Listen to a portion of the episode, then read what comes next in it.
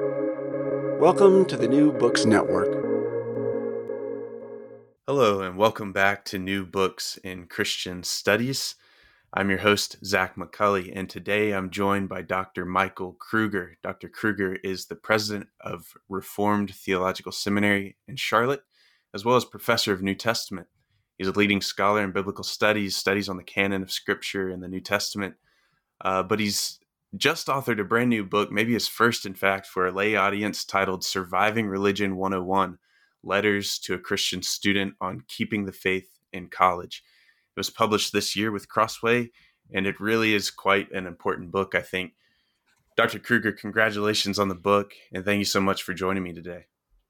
Thank you, Zach. Great to be with you, and I appreciate the note on the book. I'm I'm very excited about it. Well, it's a joy to have you here, and and I'm looking forward to hearing from you about what you've written. I thought it was it was a really well put together book, and it and it really spearheads uh, several several really critical topics that Christian students encounter in college. Some issues that a lot of Christians face elsewhere in our day too. I'm sure. Uh, but before we get into the book, uh, maybe you can tell our listeners a little bit about yourself.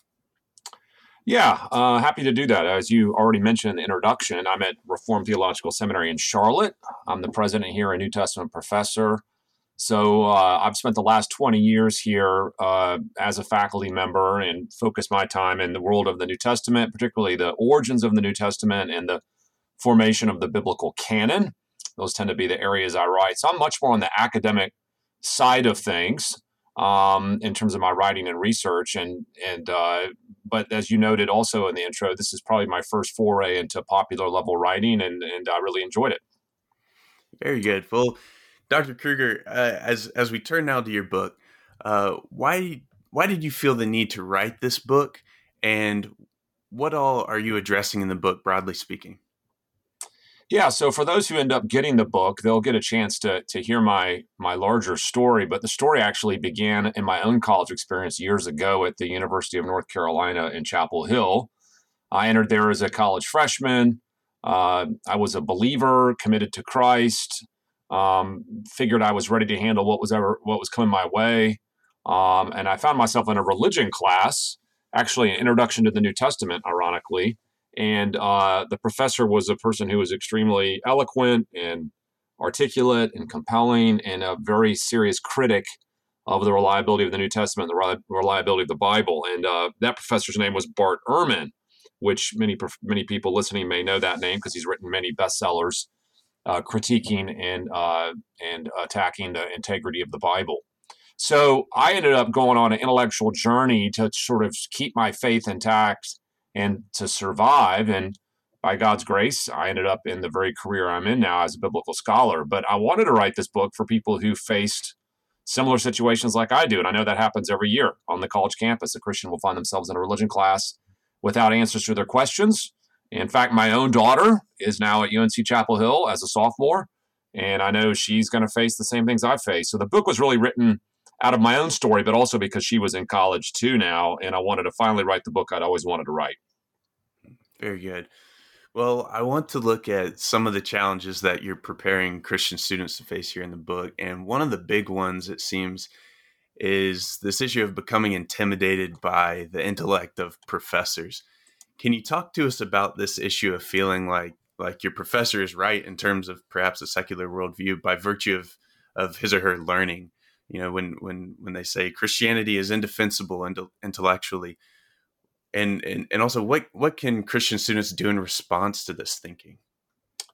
Yeah well this is at the core of why it's hard to be a christian on a college campus because it seems like all the smartest people which mainly are the professors think that christianity makes no sense and is not worth following. Now of course there's a small percentage of, of professors who are believers on each college campus and we're grateful for them. But as a whole I think everyone would agree that the secular campus is a place that doesn't necessarily attract many Bible believing Christians on the faculty.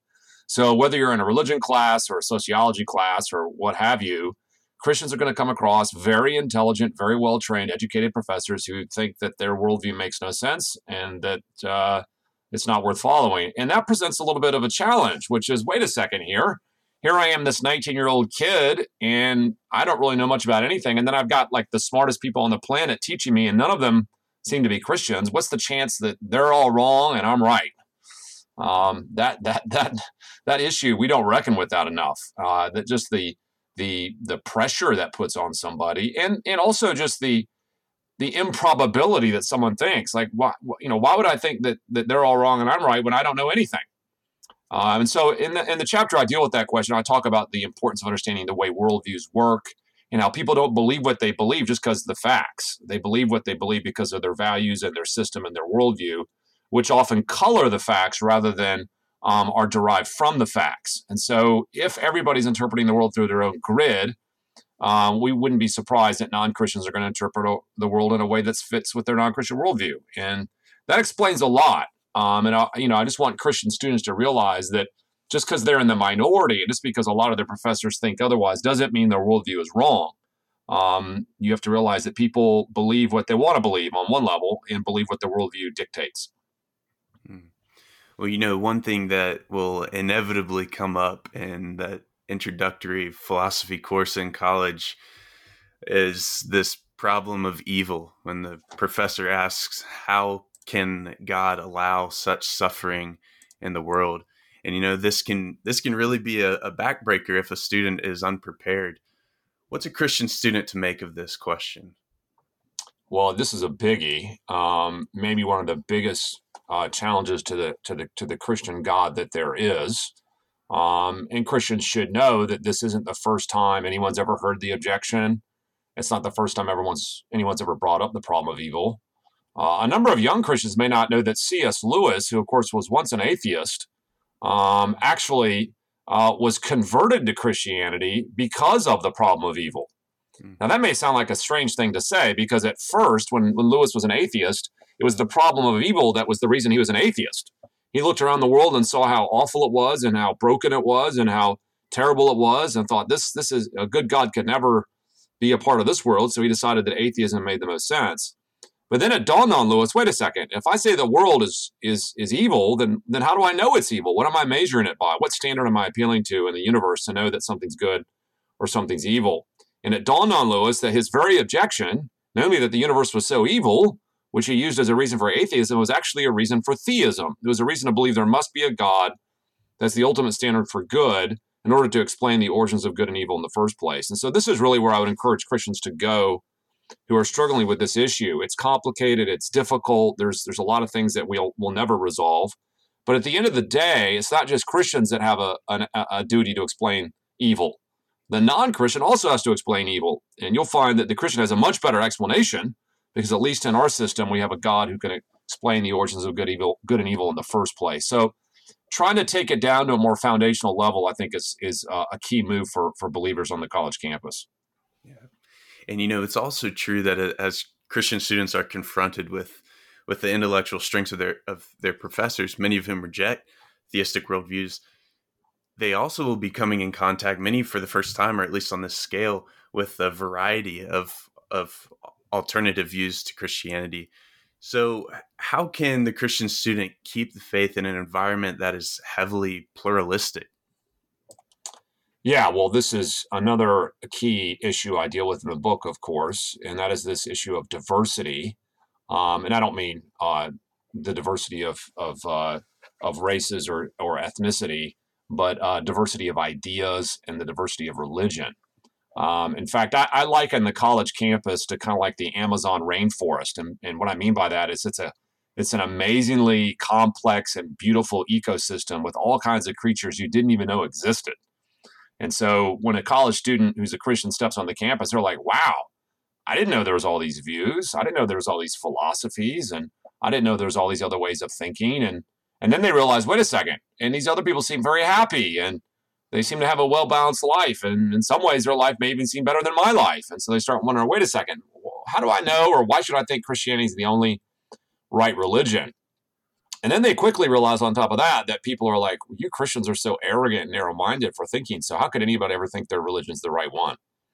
So, there's a lot of answers to that question. But one primary thing I focused on was just uh, recognizing that the objection uh, that, that it's so arrogant to think your religion's the right one actually misunderstands the way Christians view religion. It actually assumes a non Christian view of religion. You see, the non-Christian view of religion is that, that religion is just humans trying to find find God, humans trying to discover what God might be like. And so it's humans working their way to God. Now, if that's all that religion is, just humans in their fallible, flawed way trying to figure out God, well, then yeah, Christianity would be remarkably arrogant to assume that we're the only ones that got it right. But that's not the Christian claim. We don't think our religion is that way at all. In fact, our religion is not us trying to figure out God or ourselves trying to find God, but God finding us. And what I mean by that is God proactively reveals himself to people and saves them. So it's not so much that we have to figure God out, quote unquote, but that God has revealed who he is and shared who he is and told us who he is. So all Christians are doing is simply believing what God has told them.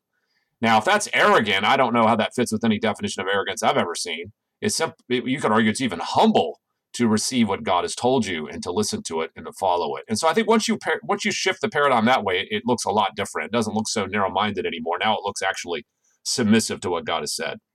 Hmm. And you know, it's it's often the case that as as we think about a pluralistic environment, that that Christians can sometimes be labeled uh, bigots, as hateful, as intolerant. Um, that over over the fact that they may call homosexuality sinful, that they would believe in an inter in in hell and an, a, an eternal punishment for for all who wouldn't uh, repent of sin and fall upon Christ. How does the Christian student respond to these things? Uh, is is the solution that they ought to be more loving, more accepting? Yeah, so this is also related to the to this issue of diversity. So one of the things is this diversity of moral claims. Um, and Christians are obviously making moral claims, and not just about sexuality, about many things that our world finds uh, very troubling. Uh, and so they will say, "You Christians, you know, are really awful people for believing these things." In some ways, I would say the strategy here for for Christian college students is similar to how we dealt with the problem of evil, and that is to recognize that as soon as non Christians call Christians bigoted, narrow minded, hateful, that all implies uh, that they're making moral claims. They're moral, making moral claims about what counts as hate, and that things that they deem hateful are wrong, and they're they're, they're things that are morally uh, offensive and, and don't live up to some standard of right and wrong in the universe. And at that point, you just simply want to ask the question: Well, where do you get this standard from? How do you know what it is, and how does that fit with your worldview? In other words, it's not just the Christian making moral claims, it's the non Christian making moral claims. And actually, today, ironically, in our culture, the non Christians are making very loud, aggressive moral claims, maybe even more than any prior generation has seen. And I think that just needs to be pointed out. If they're going to make those moral claims, they need to have a, a, worldview that backs them up, meaning they have to have some way to know what's right and wrong. It can't just be their own private opinion. If it's their own private opinion, then that's the worst kind of dogmatism to assume that your opinion should rule everybody else surely that's not what the non-christian's doing. He isn't suggesting that his opinion should rule everyone else. He must be claiming some higher authority and we need to know what that higher authority actually is. So this again points out that it's really a battle of worldviews uh, to compare these two things. Yeah i think that's really good. Well put. Well you you mentioned in your chapter on on suffering that the existence of a good god is the only foundation for distinguishing good from evil right from wrong and you know, the existence of God is also the only foundation for understanding the physical world around us, too. Um, you mentioned that your daughter wants to study medicine, and and she'll be confronted largely with ideas that, at least in how they're presented in a in a secular culture, uh, contradict Christianity. So, how ought Christians think about the sciences in college? Is is there a real contradiction between the two, between science and Christianity? Well, this will certainly be another layer of challenge for the average Christian student.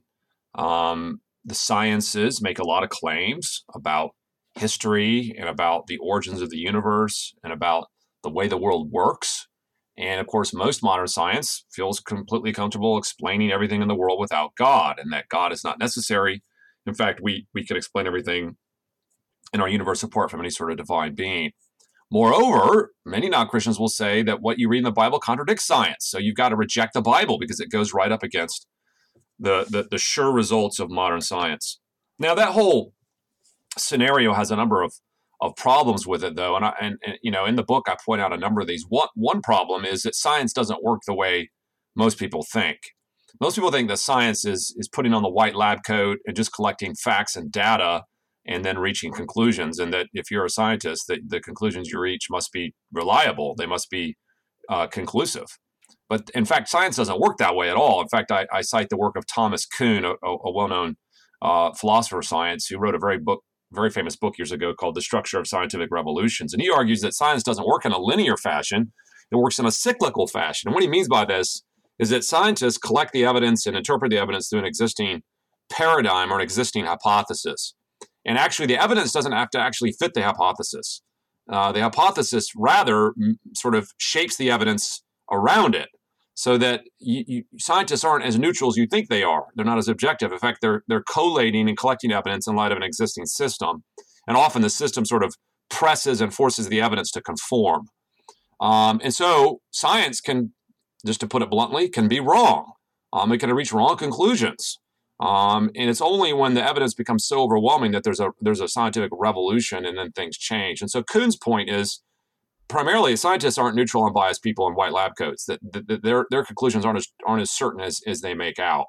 That's one thing to point out. Second thing to point out is that the Bible is not anti-science, and by that I mean God made the world. Christians have every reason to be good scientists, every reason to investigate the world and to explore the world, um, and to think that there's uh, good that can be done in the scientific method. Um, now, that doesn't mean that Christians have to adopt every scientific conclusion in the modern world, but we are pro science, pro scientific method, and believe that God has given us a, a, very good reason to study the natural world because He made it. So I really work hard in the book to, to help people realize there should not be a war between true science and the Bible. Uh, since God is the author of both, they should fit together. Yeah, I think that's really helpful, and I appreciate in this chapter how how you include sections on distinguishing fact from theory, and also you you you talk about a, a long heritage of Christians in science who have, have been really successful in scientific fields. And yeah, so I guess yeah, yeah. Ahead. I was just going to add to that that that that people forget that science, modern science, was born out of the work of many solid Bible believing Christians historically.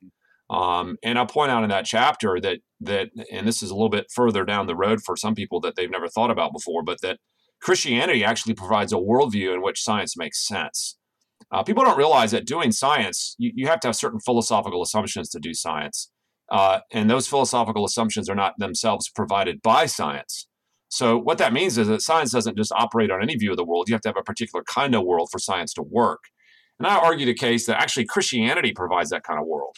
Um, it provides a worldview where science makes sense and can function and, and is meaningful. Uh, and ironically, atheism, as a, as, a, as a counterpoint, does not provide that kind of foundation. So rather than being anti science, Christianity, and this is an irony people just need to reckon with, may just be the, the very soil that allows science to prosper and grow. And historically, I think that's borne out. Uh, science has grown most aptly in, in, in the modern uh, sort of Western world in a way that is, I think, very much dictated by the, the influence of Christianity. Yeah, I think that's well said. And you know, I guess sticking with with the stream of issues related to the naturalistic philosophy that students are encountering in, in universities and within science departments, you also have this chapter here discussing miracles. So, so what ought the Christian student do who who begins to doubt the validity of miracles in the Bible on the basis that they haven't seen one in person themselves. Is this is probably a common line of thinking, but is it a good one? Yeah, well, I mean, if you're if you're scientifically minded, you're you live in a world of observation and and, and experimentation. So the average secular scientist will reject miracles, and they'll reject miracles because they've never seen a miracle. And so the argument is basically miracles are impossible because I've never uh, witnessed a miracle uh, myself.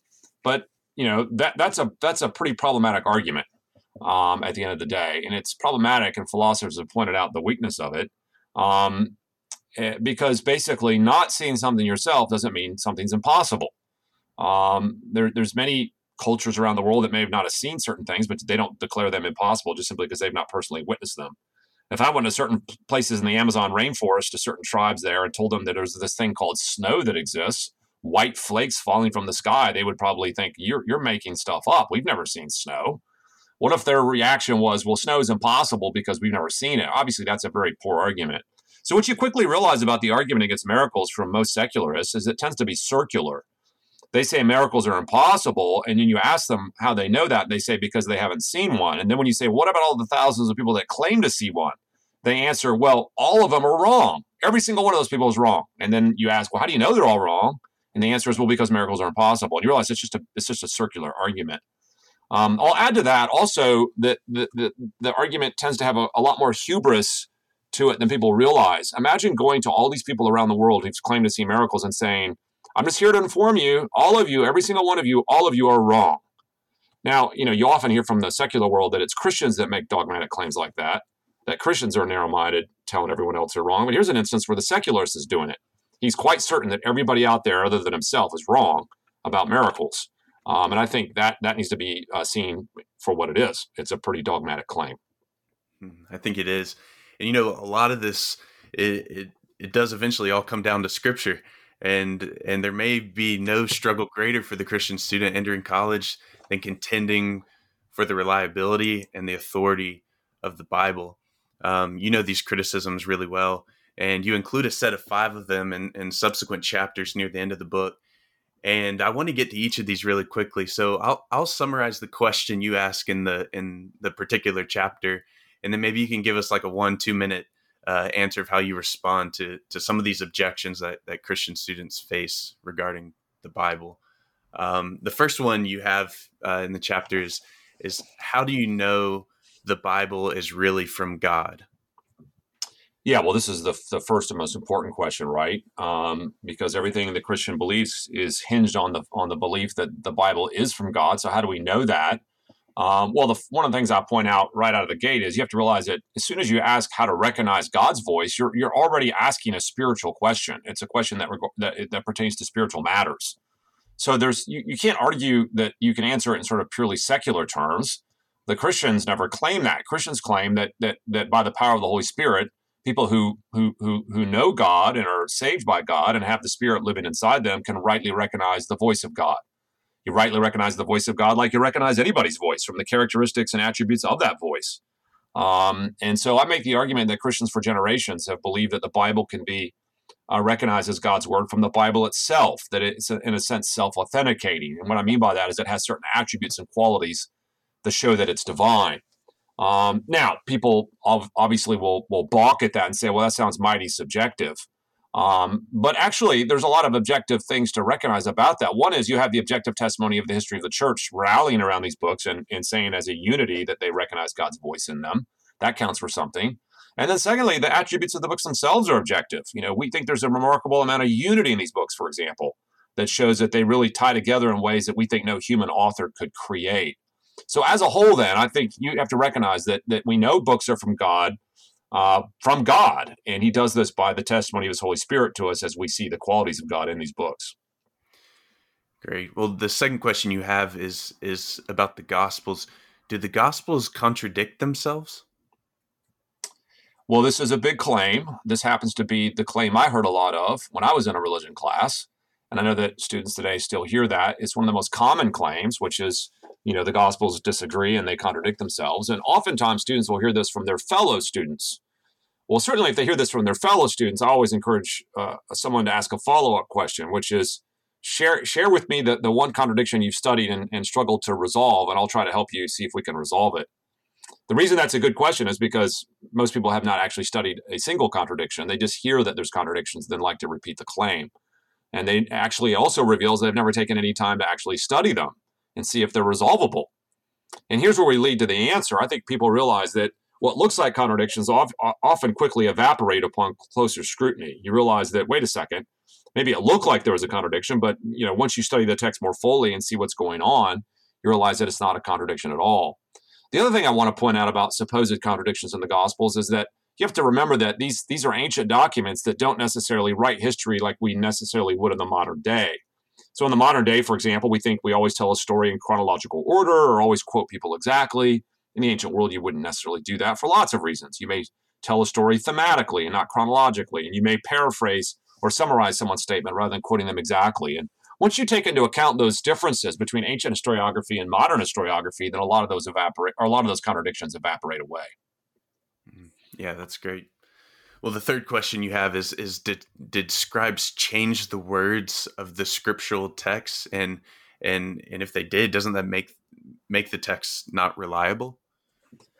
Yeah, so this is an argument I also heard in college, and it's still very alive today. Uh, in fact, one of Bart Ehrman's most famous books is a book called Misquoting Jesus, where he argues that scribes did change the words of the Bible so fundamentally that we cannot have any real assurance what the Bible says. Now, I, I obviously push back on that. In fact, um, I'm not the only one that historically has pushed back on that because there's tremendous evidence for the reliability of the New Testament text. We're left with a very high number of manuscripts, many of which are early, that attest the text at a very early stage. And it's just extremely unlikely that the text could have been changed so dramatically that it wouldn't have left any traces in the in the textual record. And so when we compare all the different manuscripts, we see that look, there's a very stable, reliable text that's been passed down for generations. Are there variations? Of course there are. In fact, there's thousands of them. Um, but that's actually pretty normal in the ancient world. Um, if you're going to copy a book as many times as the New Testament has been copied, there's going to be natural, normal scribal mistakes, most of which are inconsequential for understanding the meaning of the text. Most scribal mistakes are actually spelling errors. Um, and so once you take all, all that into account, you realize that the, the text is actually quite reliable, and we don't have to, to fear that it's been changed irreparably. Well, a fourth question that gets asked is is how do we even know we have the right books in the Bible in the first place? Yeah, I, I enjoyed this this chapter because it actually gets to the heart of a lot of my own research on the academic side of the spectrum. Um, and it's right. a common objection that students will hear. You know, what about the Gospel of Thomas? What about lost books? How do we know one of these other apocryphal gospels shouldn't be included in our Bibles? So I, I basically tell the story of the origins of the New Testament canon in this chapter and remind people actually we have good reasons to trust that these books are the right books. And just one thing I point out among many things in that chapter is that the canon actually formed a lot earlier than people realize. Uh, yes, it did take till probably the fourth century to get all the boundaries solidified and all the margins stabilized. But there was a core canon, and by core I mean something like 22 out of 27 books in place rather early. In fact, by the middle of the second century, and certainly by the end of the second century, you can see about those 22 out of 27 books well established and widely used. If so, then actually that shows there's quite a bit of stability to the New Testament canon. Christians were not in disarray and confusion like people make out about which books to read, but you can see from, from a very early stage, they seem to have known which books uh, to include and which books to trust. Well, a fifth question that that you present in, in the next chapter is how can the Bible be from God if it advocates things like oppression? Does does the Bible advocate things that are that are morally wrong?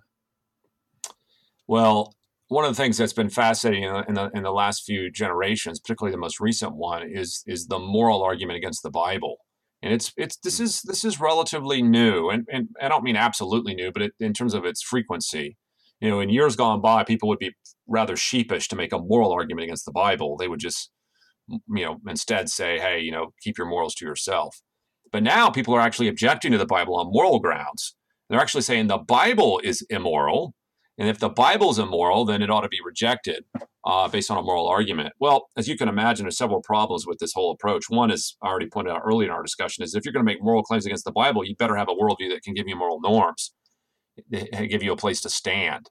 And again, that's the very thing that, that most non-Christian worldviews don't have. But then on top of that, I go through this, this chapter and, and deal with particular claims. You know, one example is this issue of genocide. Does is God guilty of genocide when when when you look at the Canaanite conquest? And of course, I can't fully dive into that issue here, but I, I argue that, that when you understand the, the fuller historical scenario and the larger theological rationale of the way God judges people for their sins, that it's not at all genocide, um, but rather God doing what he what he said he'll do, which is to judge people for their wicked behavior, and that God does that in lots of ways. Sometimes He does it through natural disasters. Sometimes He does it through human armies. Sometimes he does it through disease and illness, um, but he does it in lots of ways, and that's his prerogative as, as, as the God of the universe. I think that's really well said, and I'm glad we got to go through through each of those because I think those are really important chapters for for the book. Um, and so, Dr. Kruger, uh, you in the book talking about uh, what to do when you're a Christian college student or, or a college a, a Christian student in college, and you're you're feeling weak uh, you're feeling like you have doubt, and the whole Christian religion thing just isn't working. What do students do in this predicament? Um, uh, what does what does this all really matter in the end? Uh, and and uh, what's the danger, the urgency of, of keeping keeping the faith in college? Yeah, I have several pieces of advice there for students struggling with doubt. Uh, you know, number one, I, I, remind them that you're not alone. Uh, it's not like something strange is happening to you. Almost every Christian has a phase of doubt in their life. Almost every believer struggles with with faith at some point in their life. So doubt is very normal, um, and not to be you not to feel shame over it. The second thing, though, uh, closely related to that, is even though doubt is common and normal, it doesn't mean you just let it sit there. Um, left unchecked, it could be a real problem, and you need to address that doubt um, and, and, and tackle those doubts as best as you're able.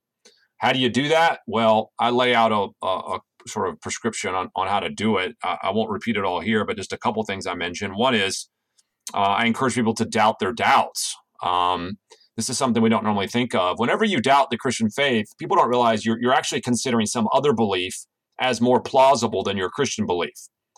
Uh, but what I encourage people to do is, well, you should also subject that new belief to scrutiny, and you should subject that new belief to doubt. So if you have a new belief replacing your old belief, well, have you doubted that new belief? Have you critiqued it? Have you subjected it to scrutiny? I think if you if you do that, you realize it falls apart pretty quickly once you do. And so doubting your doubts is a, is a good way to fight back. The other thing I do is I give what I call my horror movie advice, and this is sort of a funny part of the book. My horror movie advice for people who struggle with doubts is to don't make the mistake of what what every character in a horror movie does. They go off by themselves in the dark. This is what everyone does in a horror movie. That's like rule number one: don't do. Don't go anywhere alone, and certainly don't go away alone in the dark. Well, if you take horror movie advice and you apply it to doubt, it's the same lesson, right? Don't go alone, and don't go it alone, and don't go alone in the dark, but but stand in the light. In other words, bring out your doubts into the light talk with them talk with your friends about them be in community don't walk alone in this have people stand beside you pray with you and walk through it with you um, and that's that's going to play a big role in getting you through your phase of doubt very good well dr kruger i'm i'm thankful that you wrote the book. It's it's sharp and succinct and the personal touch written as addresses to your daughter going to college i think really orients the book well. I think it speaks to the reality of the importance of discipleship in the home and and the local church too theological education in the home and the church. Um, it's it's really good. It's a it's a really important book i think. Uh, before we wrap up though uh, why don't you tell us what writing projects you plan to work on next yeah well too many really uh, i've always got stuff in the hopper that i'm way behind on um, i've actually got a book coming out uh, this year on uh, leadership um, but it's actually, uh, and this is a strange thing, but it's a concern I've had in the church for a while. It's it's a book not about good leadership, but bad leadership. It's about how to avoid bad leaders. And so I tackle this very tricky problem of spiritual abuse in the church, uh, which is this this whole trend of bully pastors in the church, which is becoming more and more common, sadly, in the evangelical world. And so, as a seminary president, I want to help our students navigate that uh, and avoid that pitfall, and also to avoid churches that that uh, you know uh, allow bully pastors to do things they shouldn't do. So yeah, that's a that's a book on leadership that I've got coming out. Probably going to be wrapping it up within the calendar year. And then I've got a, back to my my main area of research. I've got a, a book on miniature codices I'm working on. I know that's strange to your audience. You're like, what's a miniature codex? But in the ancient world of books, which is where I do most of my research, uh, people may not realize that there were miniature books in the ancient world, just like in the modern world. And in the fourth, fifth centuries of, of early Christianity, they were quite popular. So I have a, a forthcoming academic monograph on miniature codices and, and how they function within the early Christian movement. Very good. Well, those both sound like different and also important books.